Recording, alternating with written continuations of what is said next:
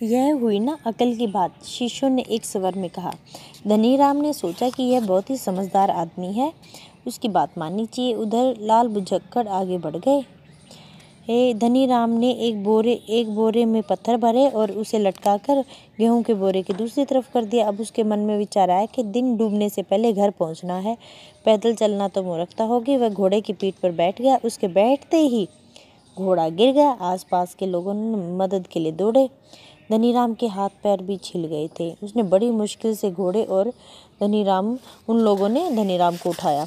बोरे में पत्थर भरे देखे तो वे धनीराम को डांटने लगे, अजीब मूर्ख हो, इतना वज़न घोड़े पर ला कर चलते हो?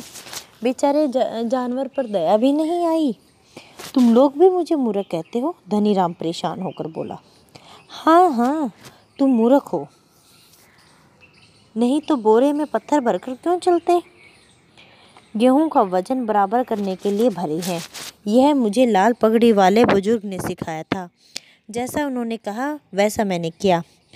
तो तुम्हें मूर्ख लाल बुजक्कड़ मिल गया था। वह तो मूर्ख है ही, तुम भी मूर्ख बन गए। सच में मूर्ख बन गया। मैंने सोचा सियाने और ज्ञाने दिखते हैं तो मैंने उनकी बात मान ली। लोगों ने धनीराम को समझाया, पत्थर लादने की बजाय गेहूँ को दो हिस्सों में हिस्सों में करके बोरे में भर लेते। दोनों बोरे लटका लेते, वज़न भी नहीं बढ़ता और तुम भी बैठ जाते। कुछ अपनी समझ भी लगाई होती। धनीराम को लगा, सचमुच वह मूर्ख बन गया। उसने तुरंत पत्थर फेंके और आधा बोरा दूसरे बोरे में भरकर, आधा गेहूँ दूसरे बोरे में भरकर दोनों को बराबर लटका दिया। अब वह जो ही वह घोड़े की पीठ पर चढ़ा, त्यों ही घोड़ा सरपट भाग चला गया। शाम होते ही वह अपने घर पहुँच गया। वह अपने मन ही मन सोच रहा था, बड़े बुज़ुर्ग ठीक ही कहते हैं, सुनो सबकी और करो अपने मन की। अब मैंने निश्चय कर लिया, सुनूँगा सभी की, पर करूँगा अपने मन की, अपनी समझ से। तो हम बच्चों, हमें इस पाठ से ये शिक्षा मिलती है कि हमें सबकी विचार सुनने चाहिए, लेकिन हमें ये निर्णय लेने के लिए अपनी समझ का भी उपयोग करना चाहिए।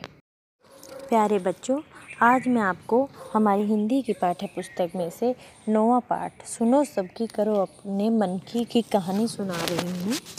एक बार एक गाँव, फूलपुर नाम के गाँव में सुखराम नाम का एक व्यापारी रहता था। धनीराम उसका बेटा था। सुखराम ने धनीराम को पहली बार अनाज मंडी भेजा। पिता ने उसको समझाते हुए कहा कि बेटा, व्यापार में दो पैसों का लाभ भी होना फ़ायदा होना बहुत ज़रूरी है। इसलिए भाव ताव करके अनाज खरीदना समझदार व्यक्ति की सलाह सुनना पर अपनी करना अपनी समझ से। दिन डूबने पर घर आ जाना दो ख, दो खाली बोरे लेकर वह घर से चल पड़ा। अनाज मंडी बहुत दूर एक गाँव में थी इसलिए धनीराम घोड़े पर सवार होकर गया। कोई घड़े घंटे भर में मंडी में पहुँच गया। अनाज की दुकानें देखी और एक जगह पर सौदा पट गया। उसने एक बोरा गेहूँ तुलवा लिया, फिर बाज़ार की उसने सैर की। धीरे धीरे दोपहर हो गई, धनीराम वापस आया और गेहूँ का बोरा घोड़े की पीठ पर लाद कर चल पड़ा। बोरा लदा होने के से घोड़े की पीठ पर उसको बैठने की जगह नहीं बची, इसलिए वह पैदल चलने लग गया। रास्ते में उसे एक लाल लकड़ बुझ बुझ कड़ मिल गए वह सिर पर लाल पगड़ी बांधे बैठे थे। अपने शिष्यों के साथ एक पेड़ के नीचे धुनी रमाए बैठे थे। धनी राम को देखकर वे हंसने लगे। धनी राम को गुस्सा आ गया। उसने कहा, तुम लोग मुझे देखकर क्यों हंस रहे हो? एक शिष्य बोला, क्योंकि तुम मूर्ख हो। मैं मूर्ख हूँ। तुम लोगों ने मुझे ऐसा कहकर धनी राम उनसे लड़ने को तैयार हो गया। ठहरो। ठहरो, मैं समझाता हूँ। दूसरे शिष्य शिष्य ने धनीराम को शांत करते हुए कहा, बात यह है कि जब तुम्हारे पास घोड़ा है तो पैदल चलना मूर्खता की बात है या नहीं? अजीब बात करते हो, देखते नहीं, घोड़े की पीठ पर गेहूँ लदा है। मैं कैसे बैठूं? धनीराम ने कहा। हाँ यह बात, यह हुई ना बात? शिष्य ने कहा। मैं कैसे बैठूं? का जवाब देंगे हमारे उस्ताद लाल बुजक्कड़। आओ उनसे पूछते हैं। अब वे सब लाल बुजक्कड़ के पास आए। उन्होंने धनीराम की समस्या बताई। लाल बुजक्कड़ सुनकर पहले तो गंभीर हो गए, फिर मुस्कुराने लगे।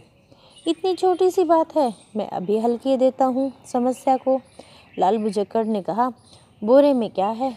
गेहूँ, धनीराम ने कहा। तो उतने ही वज़न के पत्थर दूसरे बोरे में भर लो और फिर दोनों बोरे बोरे लटका लो उस घोड़े के ऊपर, दोनों का वज़न बराबर हो जाएगा और फिर घोड़े की पीठ भी खाली हो जाएगी।